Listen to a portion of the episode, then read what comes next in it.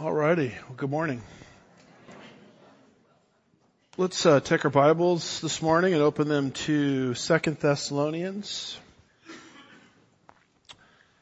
chapter two, and verses six and seven. And I'm going to go ahead and open us in a word of prayer. Father, we're grateful for not only a new year, but now um, a, a new month of the new year. We're thankful, Lord, that you're a God of new beginnings. And we just ask that you would start us afresh this month here at Sugarland Bible Church as we seek to study your word and gather around the Lord's table and enjoy a fellowship meal together. Um, we just ask that your name would be lifted up and glorified today. And we pray for the illuminating ministry of the Spirit, which we are dependent upon to understand not just the deeper truths of your word, but quite frankly, any truth of your word. And so in preparation for that ministry, we're just going to take a couple moments of silence to do personal business with you uh, so that we can uh, receive fully from you uh, this morning.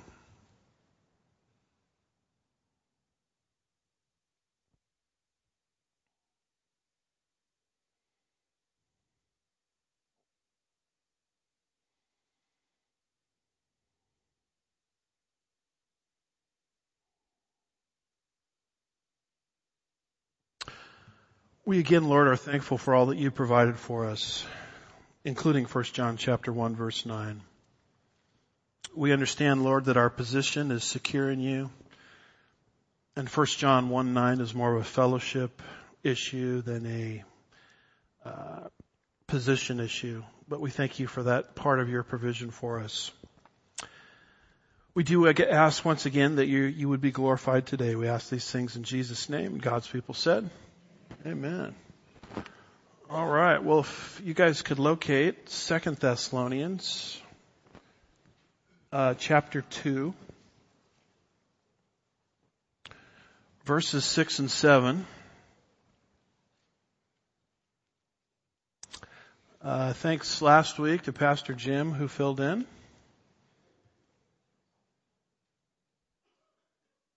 Paul the Apostle had planted the church there in Thessalonica. That's the circle up north. Missionary journey number two. The unbelieving Jews were jealous of his success, and so they pushed him out of Thessalonica down south into Corinth. That's the circle below. And it's there he gets word from the Thessalonian church that he had planted that they had a lot of questions related to a lot of different subjects, but primarily eschatology,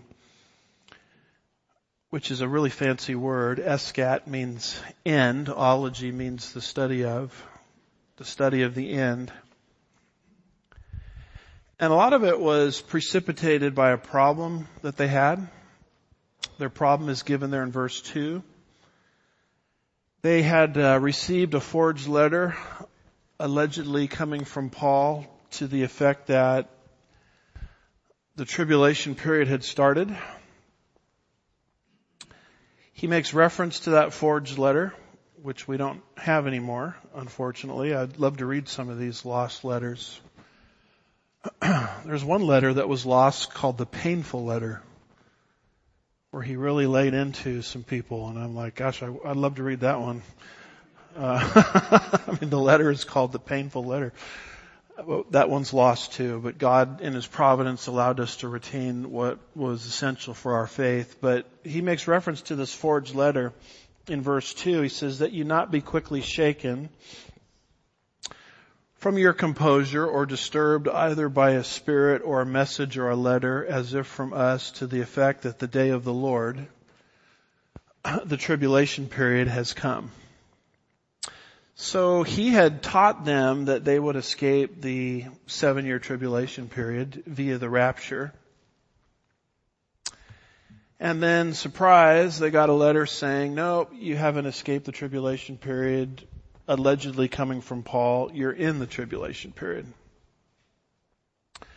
So it was a forged letter that discredited, you know, Paul's ministry. Because if he's wrong here, you know, if he reversed himself here and did an absolute 180, um, what else could he be wrong about? So Paul writes this letter, and we're really in what I consider to be the heart of the letter, um, chapter two, verses one through twelve, where he explains to them that they are not in the tribulation period, and what he told them earlier was in fact correct. So discard the forgery, which is always a good practice uh, for us as Christians. We should not embrace ideas that we can't find in the Bible. So we're always in the habit of testing all things, uh, holding fast to that which is good. Uh, it's just they didn't have much of a Bible yet.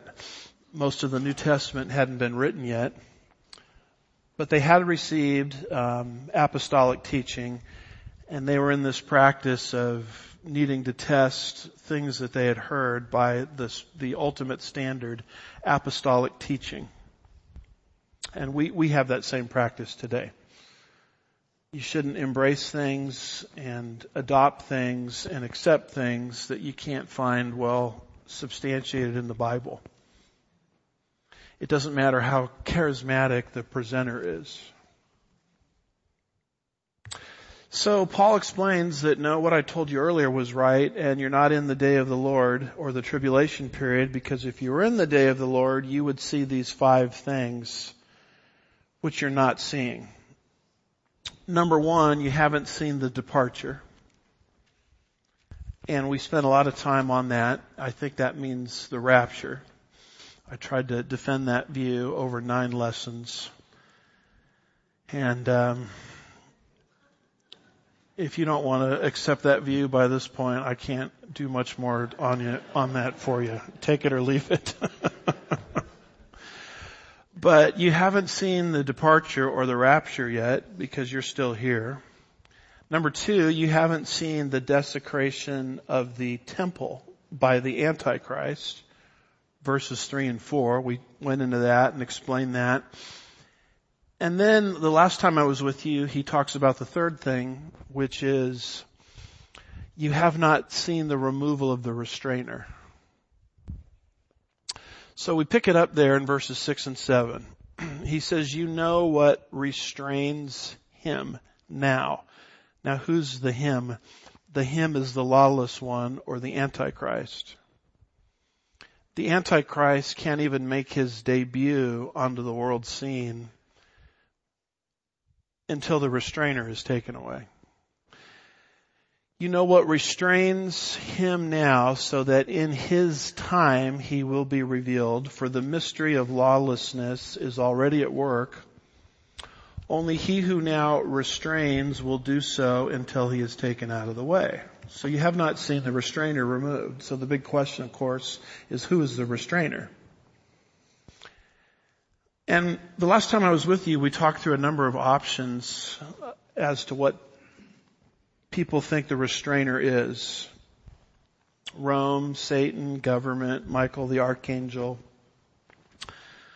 I tried to make the point or the case last time that the restrainer is the Holy Spirit. The restrainer is the eternally existent third member of the Godhead. He is performing a special ministry of restraint. He was doing it in Paul's day. He's doing it today. And as long as he is performing this special ministry of restraint, the lawless one, the Antichrist, can't come forward. And you might recall the three reasons why I believe this is so is number one, whoever this restrainer is, he has to be strong enough to hold back Satan's man of the hour, the Antichrist. And only an omnipotent God can do that. The Holy Spirit is deity. Uh, the apostle Peter when he confronted Ananias and Sapphira in Acts 5 when they got slain in the spirit, Acts 5, which is not a good thing, by the way, um, where they misrepresented their level of generosity and the Lord in Acts 5, you know, killed them right there on the spot. Peter said, you have lied to the Holy Spirit, and I think it's in verses 3 and 4. You have lied to the Holy Spirit. You have lied to God. So the Holy Spirit is deity. Beyond that, the Holy Spirit has ministries in the believer, in the church, and in the world. And this is yet another one of his ministries that he's doing in the world. This ministry of restraint. And then number three, the Holy Spirit view handles really well the switch in gender in the participle restrainer from neuter, verse 6, to masculine, verse 7. In, in Koine Greek, it's a different gender. And pneuma is the word used for the Holy Spirit, a neuter noun. And Jesus referred often to the Holy Spirit as He. When He comes. So, uh, the Holy Spirit view would handle that, that switch in gender, and you put those three things together, and I'm somewhat convinced that the restrainer is the Holy Spirit. It's just in this particular case, the Holy Spirit is being identified by His ministry. The Holy Spirit has many ministries. And here the apostle Paul is identifying the Holy Spirit by one of his ministries. The ministry is the ministry of restraint. For example, in Romans 8 verse 6, it says, for the mind set on the flesh is death, but the mind set on the Spirit is life and peace. You'll notice there that the Holy Spirit has two ministries, life, regeneration, and number two, peace. It's just we know clearly that that's a reference to the Holy Spirit because it says the Spirit. Paul is doing the same thing in 2 Thessalonians 2 verses 6 and 7 He's just identifying the Holy Spirit by what he does. He restrains evil in the sense that he holds back Satan's man of the hour, the Antichrist. And you might say to yourself, well, why doesn't um, Paul just say Holy Spirit? That would make the whole thing easier. The answer to that is in verse 5. Verse 5 comes before verses 6 and 7. Amen? where he says, do you not remember that while I was still with you, I was telling you these things? In other words, he is giving here a review class. He's reviewing prior information. He doesn't have to say Holy Spirit because they already knew who the Holy Spirit was and what he did. So when you review for the test at the end of the semester, you don't have to reteach the material. So we're just getting involved in the conversation on the back end of it. Paul has already laid the foundation. He doesn't have to say Holy Spirit because they knew, knew, knew that very well. They probably knew about the Holy Spirit's ministry of restraint. And he says, do you not remember that when I was with you, I was telling you these things? So he doesn't have to say Holy Spirit. He just identifies the Spirit by his ministry of restraint. So that's the part of it that we've covered so far. And let me kind of move the dial a little bit here and talk about how this perspective, if true, contributes mightily to the doctrine of the pre-tribulational rapture. Because Paul's point is, you're not in the tribulation period. You're going to be raptured to heaven before the tribulation period even starts.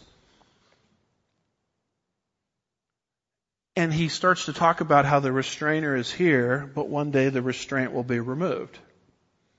Well, how does that whole idea contribute to the pre-tribulational rapture?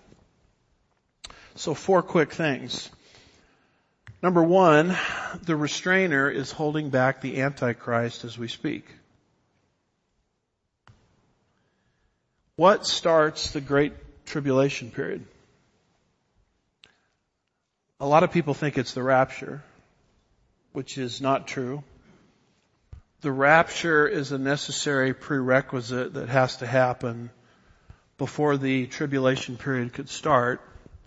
But what actually is going to put God's finger on the start button and tick off the final seven years of Daniel's prophecy of the 70 weeks, 483 years having transpired, seven years remaining, we're living in the gap between the two.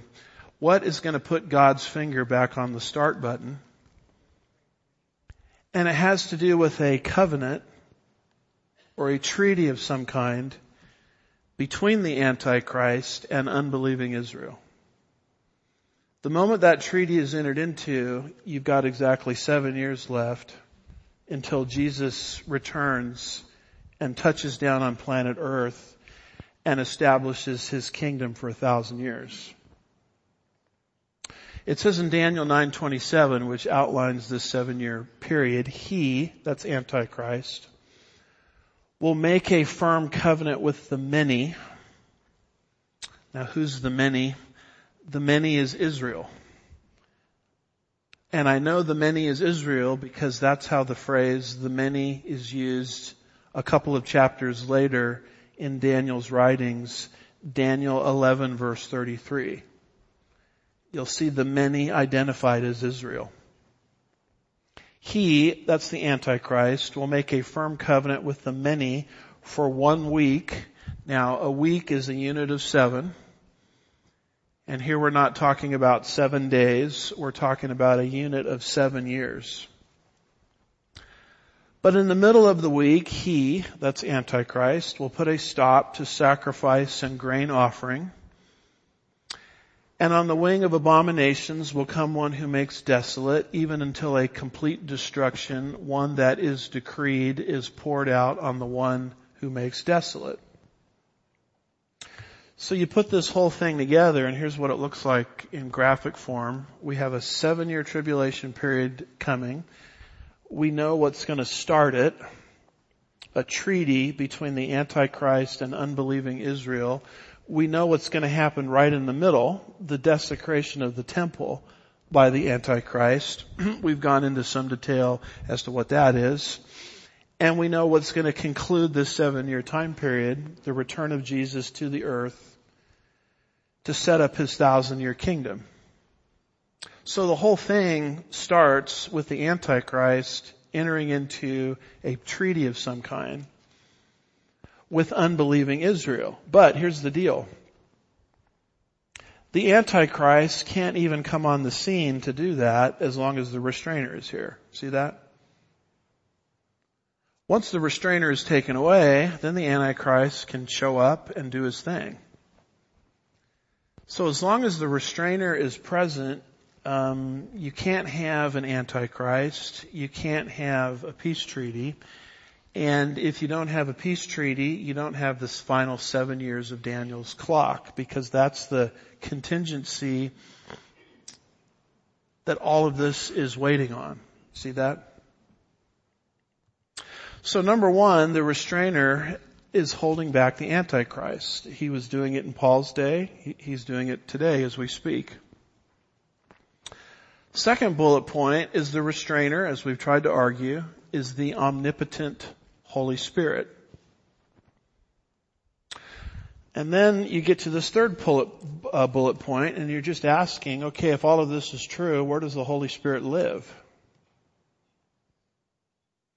Bullet point number three, the Holy Spirit permanently indwells all Christians. Now, it has not always been that way. The Holy Spirit is very active in the Old Testament. But beginning on the day of Pentecost, when the church was birthed, Acts chapter 2, there was a major switch in the rules through which the Holy Spirit operates. And I've tried to capture those shift of rules in this chart. And it's just a comparison pre-Acts 2, what was the Holy Spirit doing? Post-Acts 2, what did the Holy Spirit start to do that was different? Well, for one thing, pre-Acts chapter 2, Old Testament era, and even throughout the ministry of Jesus, the Holy Spirit came upon people.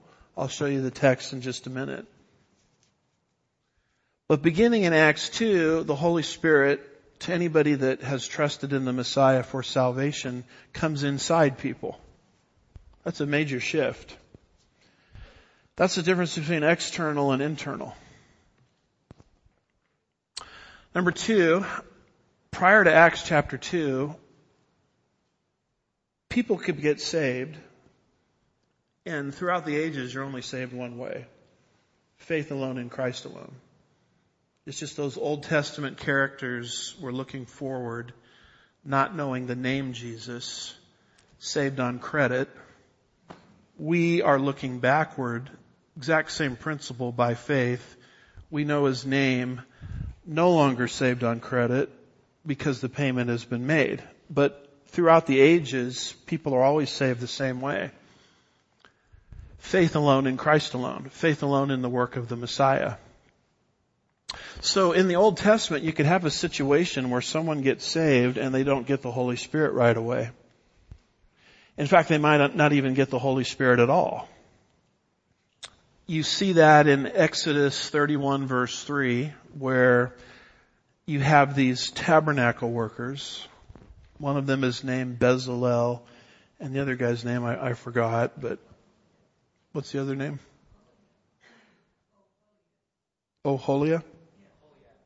Oholiab, okay. So if you want to know the other guy's name, talk to Pat. She'll help you out with that. Uh, thank you for that. Um, you have these guys, they're clearly saved, but they don't get the Spirit until later because the Spirit comes upon them supernaturally and gives them all kinds of abilities in carpentry and artistry and all of these kinds of things to put the tabernacle together in the wilderness. So they're saved initially and they don't get the Holy Spirit until later. In our age, the, the general rule is the moment you trust Jesus as your Savior, you're instantaneously indwelt by the Holy Spirit. Romans 8 verse 9, other passages. In the prior age, how long did people receive the ministry of the Spirit? To a large extent, it was temporary. 1 Samuel 16 verse 14 talks about how the Spirit departed from Saul. David prayed in Psalm 51 verse 11, take not thy Holy Spirit from me. So I think I've told you before I was in a youth group once where we had to, well we didn't have to, we had the opportunity to sing Psalm 51 verse 11. Take not thy Holy Spirit from me. And then I started thinking to myself, why are we singing that when it can't even happen today? Because when you look at how the Holy Spirit is operating today, once the believer is saved and the Holy Spirit comes inside of them, we call that regeneration, the impartation of divine life, He is in them forever. John 14 verse 16. So if you're looking for a verse that proves today eternal security, John 14 verse 16 is a great verse because once the Holy Spirit is inside of you, He's in you forever. That wasn't how it was in the prior age. And then the fourth difference is who was indwelt. In the prior age, not everybody received the ministry of the Holy Spirit. Uh, there could be people saved that never experienced the Holy Spirit. That's why Joel predicted the day would come when the Spirit would be poured out on all flesh. Joel 2:28. And that prophecy really is no big deal if everybody in the Old Testament age received the Holy Spirit. But in our age, uh, every single child of God is indwelt with the Holy Spirit. So for example, over in uh, 1 Corinthians chapter 12 and verse 13, this is how the Holy Spirit operates today. It says, for by one Spirit we were all baptized into one body, whether Jews or Greeks, whether slaves or free, we were all, notice the repetition of all, made to drink of one spirit. So Old Testament age, external relationship, New Testament age, internal relationship. Old Testament age, you could receive the Holy Spirit after salvation. New Testament age, you receive the Holy Spirit immediately upon salvation. Old Testament age, you could have an experience with the Holy Spirit and then the Spirit could depart something that can't happen in our age. Old Testament age, who was indwelt? Not everybody, not every child of God. But in our age, there's a universal indwelling. So that is a, a major shift in how the Holy Spirit was working. Acts 2 is the, the place where everything switched. Jesus in the upper room hinted at or explained that this, this switch was coming. So here's something that could happen in the prior age. It says in 1 Samuel 16, 13 and 14. Then Samuel took the horn of oil and anointed him in the midst of his brothers, and the Spirit of the Lord came upon. See that? Not in, but upon external. The Spirit of the Lord came mightily upon David from that day forward, and Samuel arose and went to Ramah. Verse 14, now the Spirit of the Lord departed from Saul, and an evil spirit from the Lord terrorized him. So look at how the Holy Spirit was operating in the days of Saul, in the days of David. The Holy Spirit didn't come inside people. Came upon them typically to fulfill a task. Like create the tabernacle or rule as king, etc. And then the Holy Spirit could come upon a person as they did their work, and then the Holy Spirit could be withdrawn from that person. Compare 1 Samuel 16, 13 and 14 with John 14, 16 and 17, where Jesus in the upper room told the disciples there's going to be a change. The rules are going to change.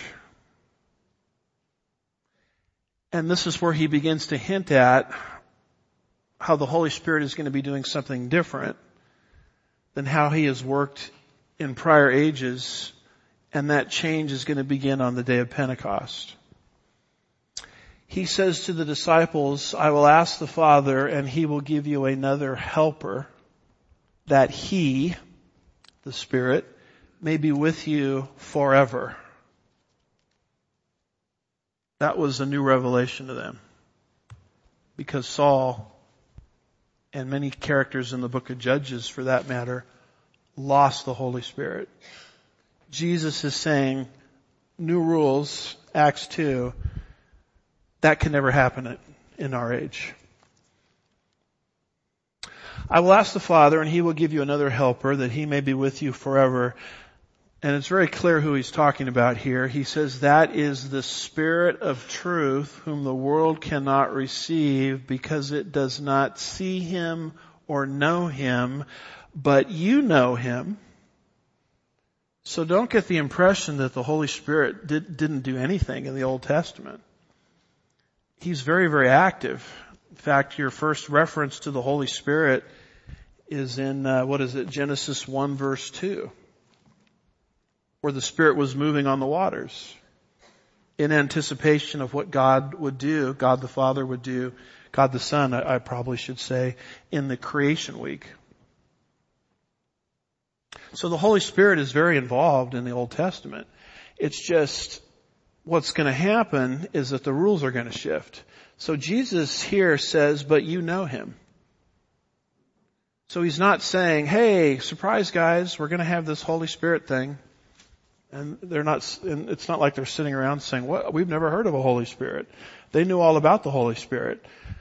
What he's saying is the rules by which the Holy Spirit operates are about to shift. Verse 17, that is the Spirit of truth whom the world cannot receive because it does not see him or know him, but you know him because he abides with you, external, and will be what? In you. There's the change. The change is what you know on the outside is about to come on the inside. And once he comes on the inside, he can, he can never leave you. So we truly are, it's, it's hard to completely appreciate the age that we're living in, but we're, we're living in an age of time where we have experiences with the Holy Spirit that the Old Testament characters couldn't even dream of. And it has to do with a change of rules that started in Acts 2. So this becomes the exhortation towards Christian morality. Because in 1 Corinthians 6, there's prostitution, sexual immorality, and litigation before unbelievers happening amongst the Corinthians. And if the apostle Paul were a typical 21st century preacher, he would say, well, you guys doing this kind of stuff, you obviously are not Christians at all. Calvinism. Or he would have said, you guys involved in this kind of sin, you're obviously going to lose your salvation. Arminianism. But Paul says neither. He says don't, uh, it's an, it's an educational problem. 1 Corinthians 6 verse 19. Do you not know? In other words, are you not aware of this switch of rules? Do you not know that your body is the temple of the Holy Spirit who is in you? who you have from God and that you are not your own. He doesn't hold people's salvation hostage because of sexual immorality and things like that. What he says is what you're doing is you're dragging the Holy Spirit into that sin. Because after all, Jesus in the upper room said the Holy Spirit is going to be inside of you forever. It's not like you can have an on-off switch. He's always in you. So if you as a Christian, if we as Christians volitionally involve ourselves in sin, we're dragging the Holy Spirit into that and we're grieving Him. That becomes the exhortation for morality in Corinth rather than holding their salvation hostage. See that? He's not saying you weren't saved. He's not saying you lost salvation. He's saying, do you not know? Don't you understand the privileges that you have? and that when you involve yourself in these practices, you just drug the, the third member of the Godhead into those things.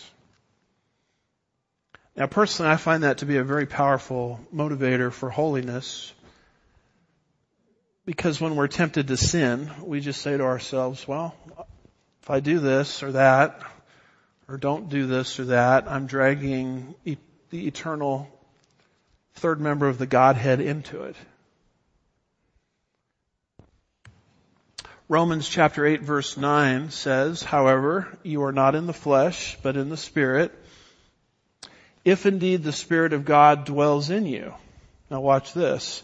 If anyone does not have the spirit of Christ, he does not belong to him. In other words, today, what's normative is it's impossible for someone to be a Christian and not be born again by the Holy Spirit. You cannot have that. You're either born again or you're not a Christian. And this is uh, a change in the way I used to think because I used to think before I was a Christian, you know, born again Christian, I would think, well, those, there are the Methodist Christians over there and there's the Presbyterian Christians over there and there's the Episcopalian Christians over there and, oh yeah, there's the born again Christians over there.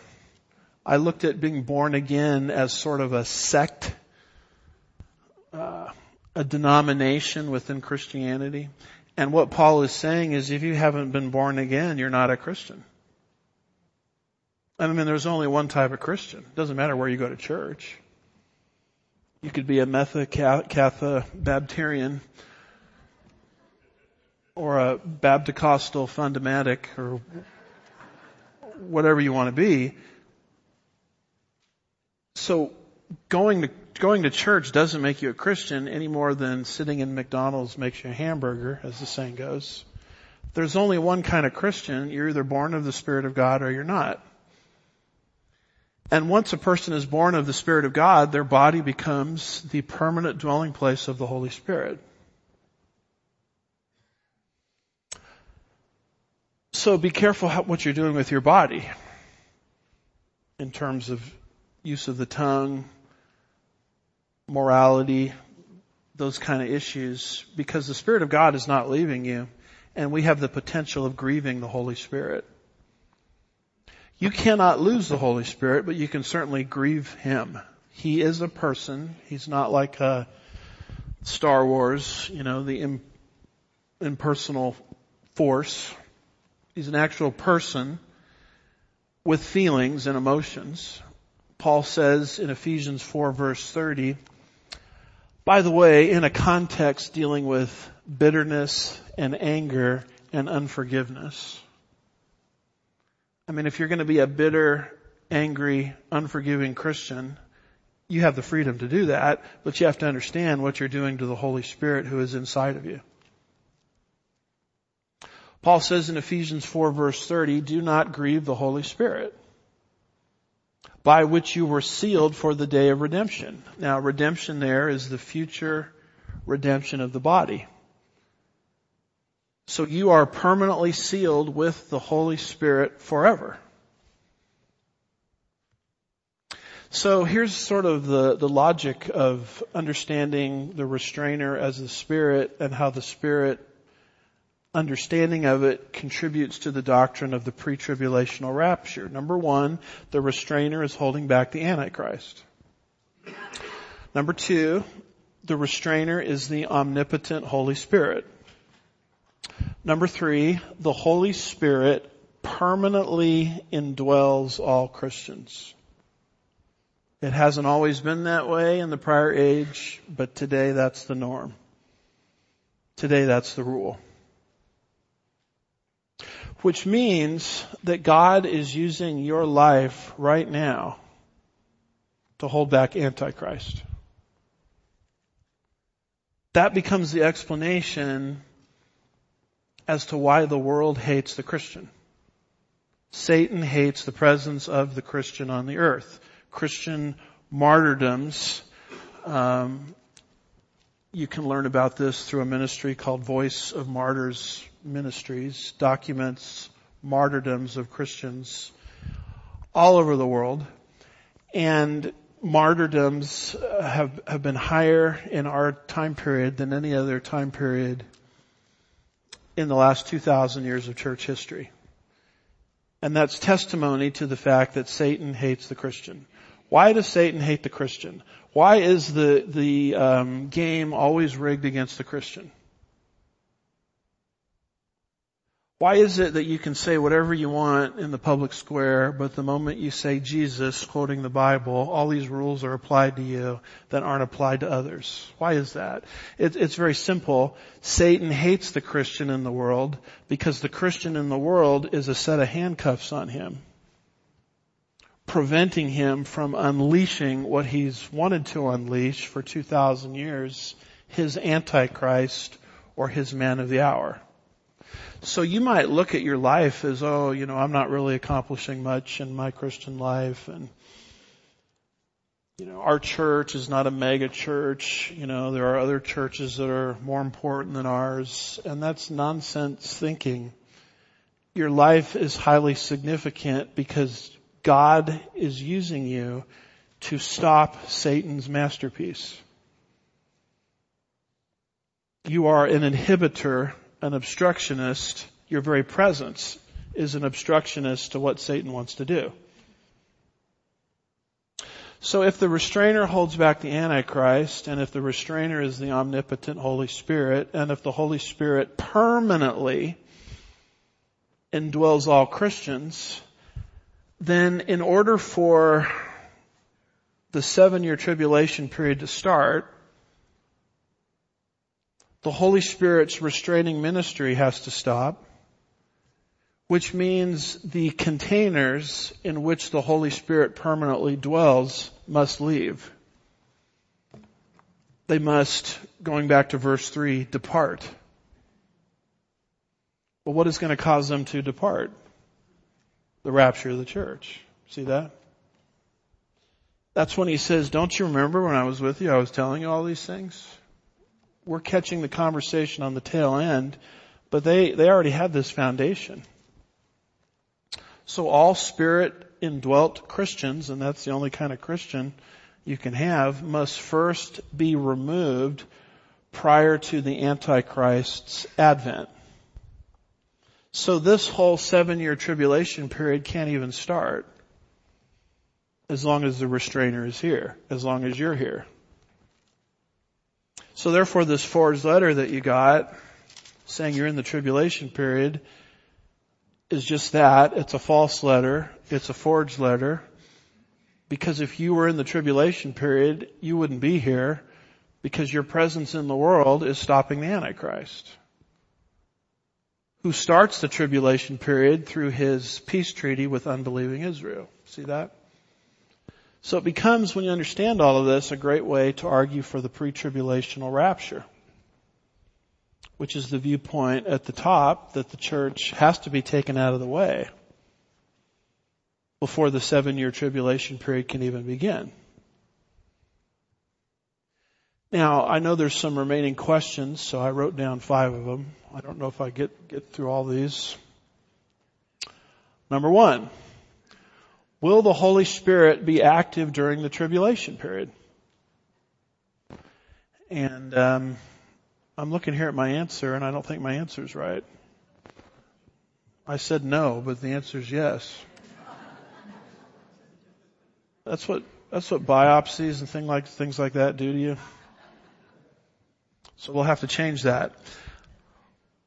Will the Holy Spirit be active during the tribulation period? A lot of people say no, but the answer is yes. Because what they think we're saying is the Holy Spirit is going to stop working in the tribulation period. No, He's not going to stop working. His rules are just going to go back to how it was before the day of Pentecost. See that? I believe this is David in Psalm 139 verses 7 and 8. He says, where can I go from your spirit? Or flee from your presence? If I ascend to heaven, you are there.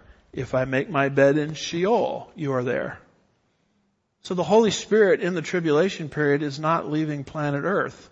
What is leaving planet earth is his special ministry of restraint. That will leave. And I often think, you know, if this world is the way it is, with the restraint of God present,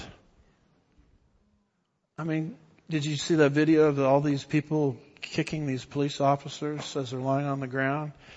Um, if if the if this world is the way it is with the restraint here, what do you think it's going to be like when the restraint is gone? But once the restraint is gone, the only thing it does is it takes the handcuffs off the devil. And he allows his masterpiece, Antichrist, to come forward. But don't get the impression that somehow the Holy Spirit leaves the earth in the tribulation period. That's a, um, a common misunderstanding of our view. Now this, I think, is a tribulation period passage. Mark 13 verse 11. Jesus says when they arrest you and hand you over, do not worry beforehand what you are to say, but say whatever is given you in that hour, for it is not you who speak, but it is the Holy Spirit. So those in the tribulation period will have experiences with the Holy Spirit, but it will be experiences that will be on par with how the Holy Spirit operated pre-Acts 2. And it has to be that way because there are countless salvations in the tribulation period. Through the ministry of the 144,000, which is described in Revelation 7 verses 1 through 8, they will reach an innumerable multitude from all nations in the second half of the chapter. There will probably be more people saved in the tribulation period than any other time in history. So obviously the Holy Spirit has to be present or this couldn't happen. So will the Holy Spirit be active during the tribulation period? The answer is yes. Second question, should believers be politically active today? The answer is yes.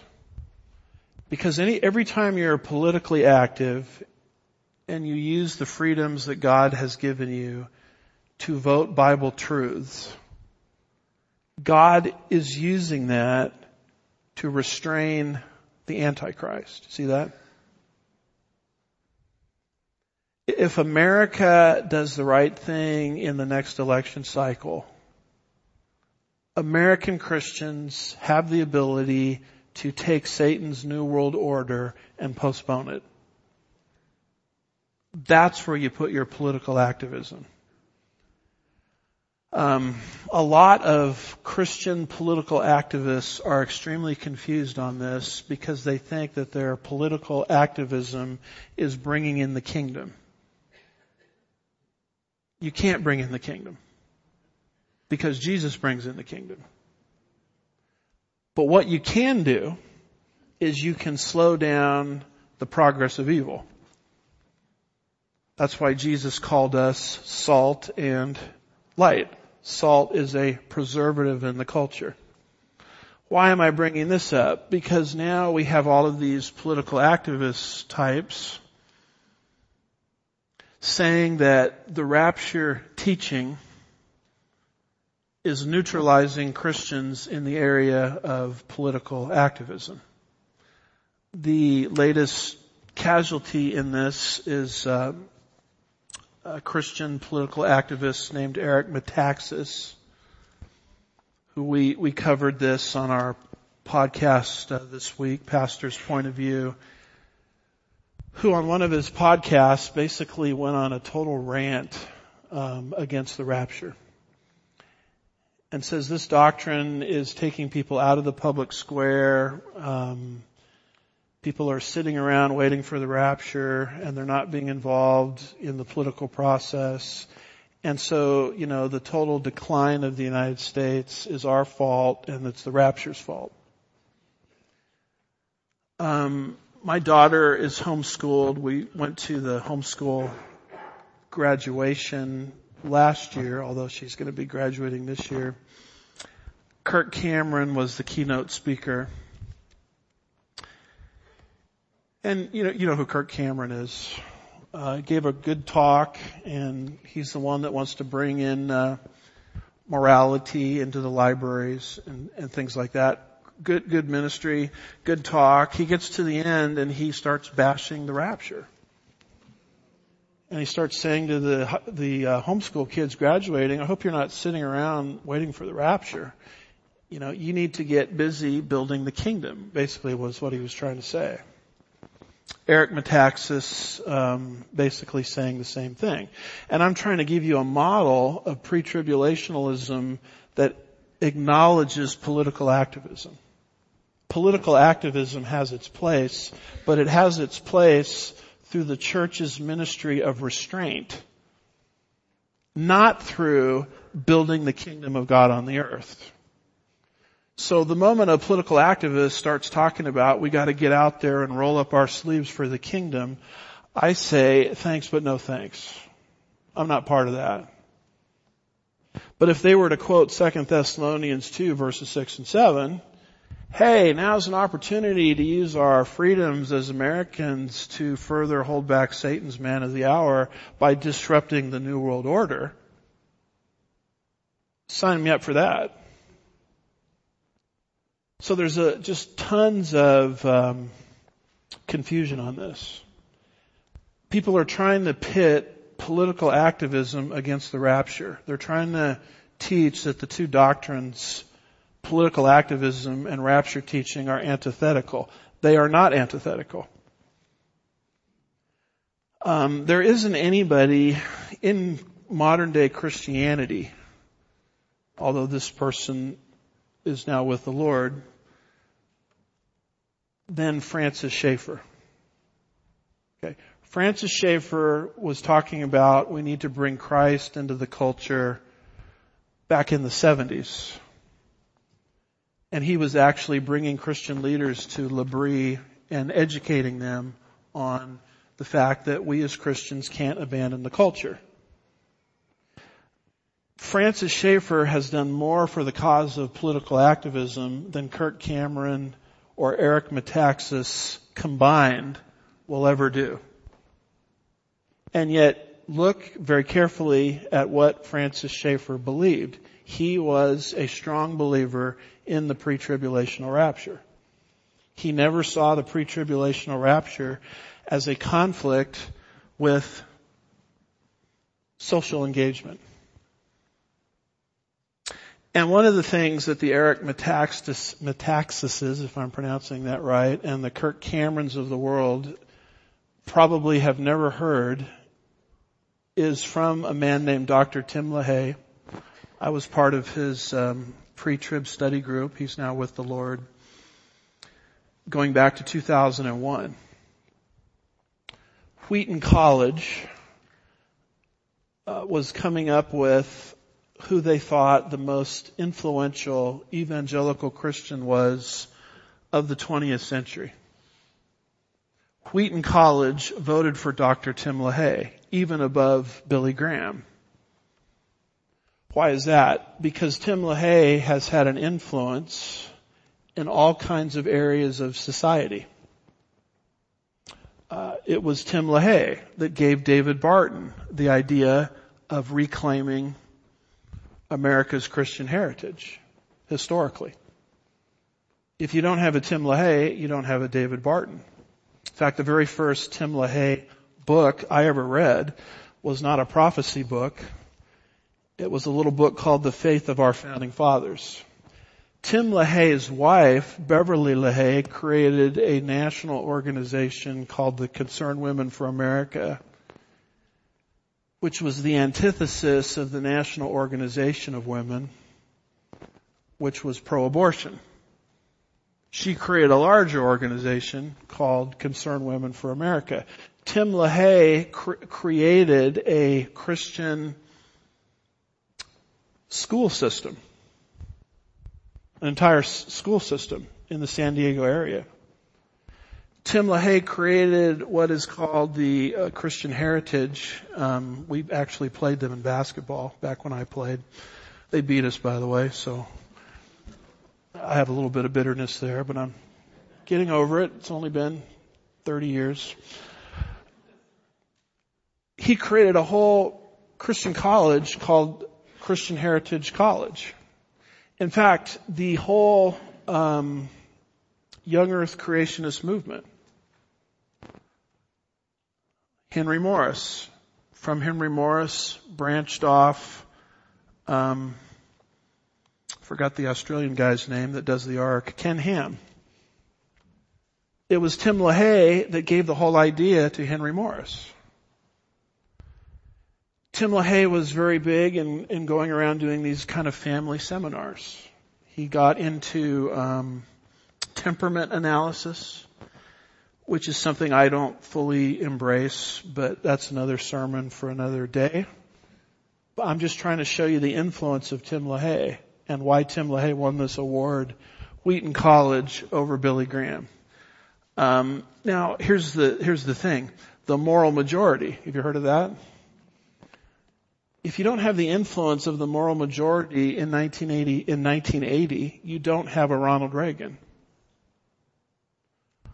The moral majority came into existence through Jerry Falwell.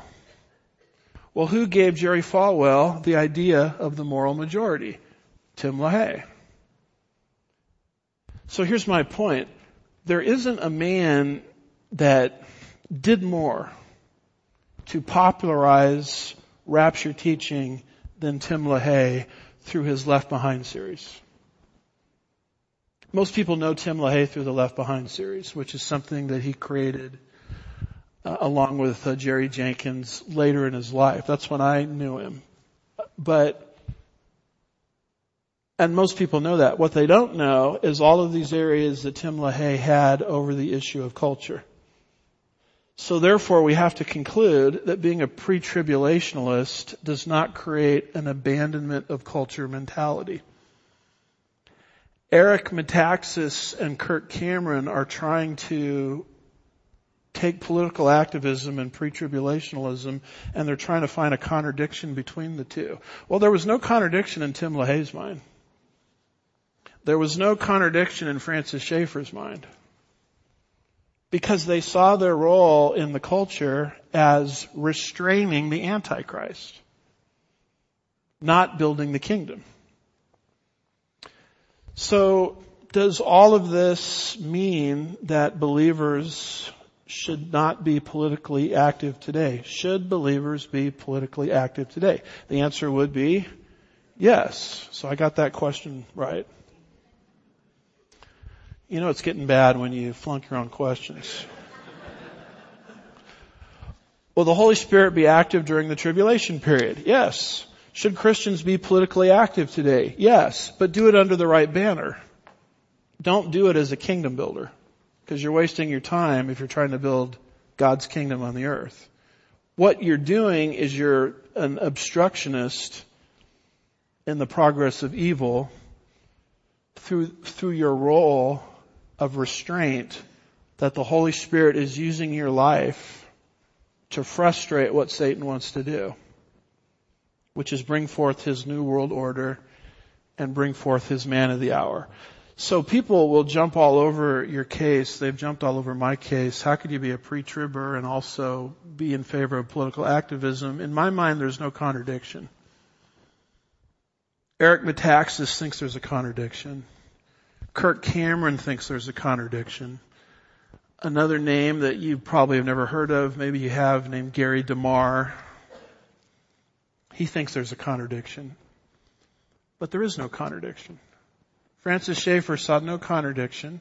Tim LaHaye saw no contradiction. Question number three, can we identify the Antichrist today? The answer is no. I got that one right. Why can't we identify the Antichrist today? Because our presence in the world is preventing him from coming on the scene. See that? So therefore, investing your time speculating who the Antichrist is, guessing who the Antichrist is, identifying the Antichrist is a complete and total waste of time. Because the Antichrist himself cannot even be unveiled or revealed until the church's restraint is removed via the rapture. So people in church history have always had a difficult time with this. They've all, they know an antichrist is coming and they've wanted to finger him. This was going on in the days of Irenaeus, who is just one generation removed from the apostle John, who wrote the book of Revelation. Irenaeus in his Against Heresies says, we will not, however, incur the risk of pronouncing positively as to the name of the Antichrist. But if it had been necessary to announce his name plainly at the present time, it would have been spoken by him who saw the apocalypse, John. For it, the apocalypse, was not seen long ago, but almost in our time, at the end of the reign of Domitian. So what Irenaeus is saying is if we were supposed to be able to figure out who the Antichrist is, John would have done that for us in the book of Revelation. So there were people in the days of Irenaeus saying, this person's the Antichrist, that person's the Antichrist. Irenaeus says, knock it off. Because you can't even know who the Antichrist is until the restrainer is removed. Now, once the restrainer is removed, you'll have the best seat in the house because you'll be in heaven watching everything on the earth. Then you'll know exactly who it is. But until that happens, you can't know. And I say this because the Christians will spend an inordinate amount of time trying to figure out who the Antichrist is, which is an impossibility if the interpretation, you know, that I am giving here is correct. I mean, ever since I came of age as a Christian, everybody that I hung around with always seemed very confident as to who the Antichrist is. The first president I voted for was Ronald Reagan, and everybody told me I just voted for the Antichrist.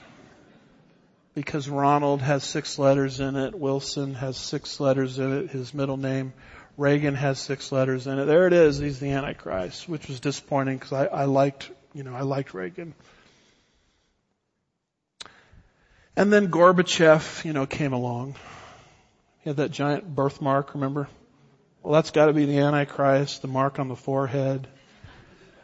And then Saddam Hussein came on the scene. Everybody said that's the Antichrist. And then around, uh, I don't know, 1992, a guy named Bill Clinton showed up. He was a very good speaker. Everybody said that's the Antichrist, and by then I had wised up. I said, he's not the Antichrist. I mean, there's no way Bill Clinton could be the Antichrist. And people said, why are you so confident? And I said, well, there's a prophecy in Daniel that said the Antichrist will not have the desire for women. so that rules out Clinton. Will the Holy Spirit be active in the tribulation period? Yes. Should Christians be politically active today? Yes. As the restrainer, but not the kingdom builder. Number three, can we identify the Antichrist today? No. And we're going to finish um, these next two questions next week, assuming the rapture doesn't happen before then. Let's pray. Father, we're grateful for your truth, your word. Help us to walk circumspectly in these truths in these last days. Help us to understand what our role is and what our role is not. We'll be careful to give you all the praise and the glory. We ask these things in Jesus' name. God's people said. Amen. Happy intermission.